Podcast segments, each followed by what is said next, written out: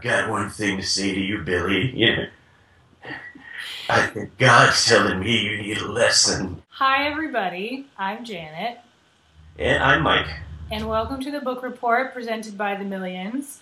It's the first Friday of February, and that means Mike and I read the same book this week, and that book is Descent by Tim Johnston. It's about a family of four uh, mom and dad, brother and sister who go on vacation in Colorado.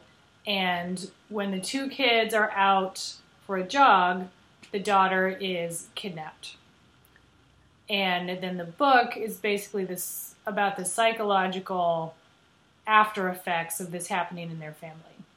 So the dad and the brother stay in Colorado, sort of on a semi permanent basis, to try to keep looking for um, the daughter, Caitlin. And then their mom goes back to Wisconsin, where they're from, and goes quietly insane. I have I have some thoughts on this book, and I would like to hear yours, Mike. Well, okay, if you insist. I do. Um, it's, it's well, Descent. It's you know, it's obviously a thriller. It's a pretty effective thriller as far as that goes, and it's really really suspenseful. Um, this is a cliche, but I did stay up late one night to finish it. You know, just because he's a good writer. His prose is really good.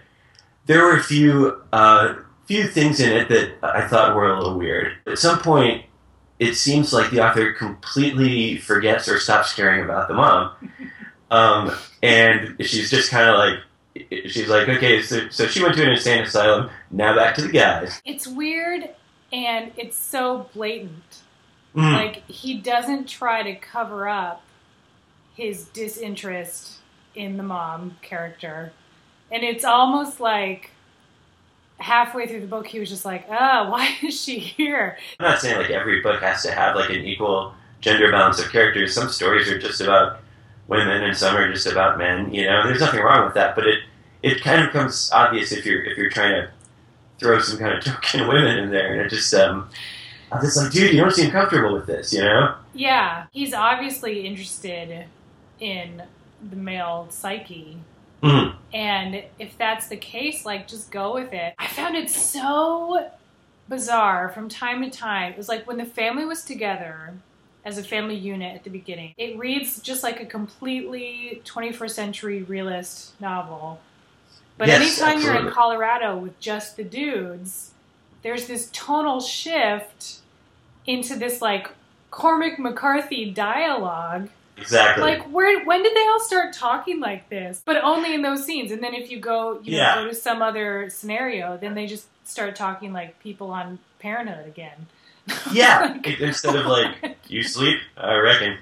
Coffee? Nah. but man did i want to know what happened Oh god, and yeah, the climactic scene was um, pretty Climax? worth it. I will say, like it was. Um, if if you told me, like, read me a description of the climactic scene, I'd probably be like, oh come on. But the way he managed it, I was just like, you know, I really wanted to know what happened. I thought he pulled it off pretty well. It's uh, obviously not going to spoil it, but it's a very tense, tense, tense few pages. I I mean to dump on this book i just think like the, No. the things i didn't like about it are more complicated than the things i liked about it like the things i liked about it are just very simple this came up a lot last year when i didn't like true detective there were all these things about it that i completely understood were good but Right. I was just tired of that story. I get tired of reading books where violence against, violence against women is a catalyst for men to learn things about themselves. And this was definitely true detective syndrome, where everything that was happening to women was so that Woody Harrelson and Matthew McConaughey could show how great they were. Right. And this book was similar in that this horrible thing happened to a teenage girl, but it's mostly about how it affects the men in her life. And the way it affects them is interesting and is worth dissection and is done Sure. well. But I just can't care that much about how it affects her dad and her brother and their man friends. well, Descent. It's a good title.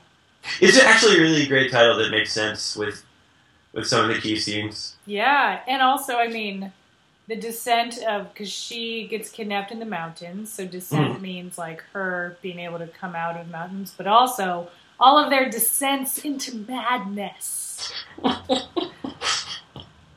You'll be terrified. and despair. Different descents down the same crazy mountain.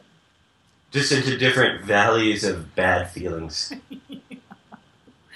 And the top is bad too, so everywhere you go, it's bad.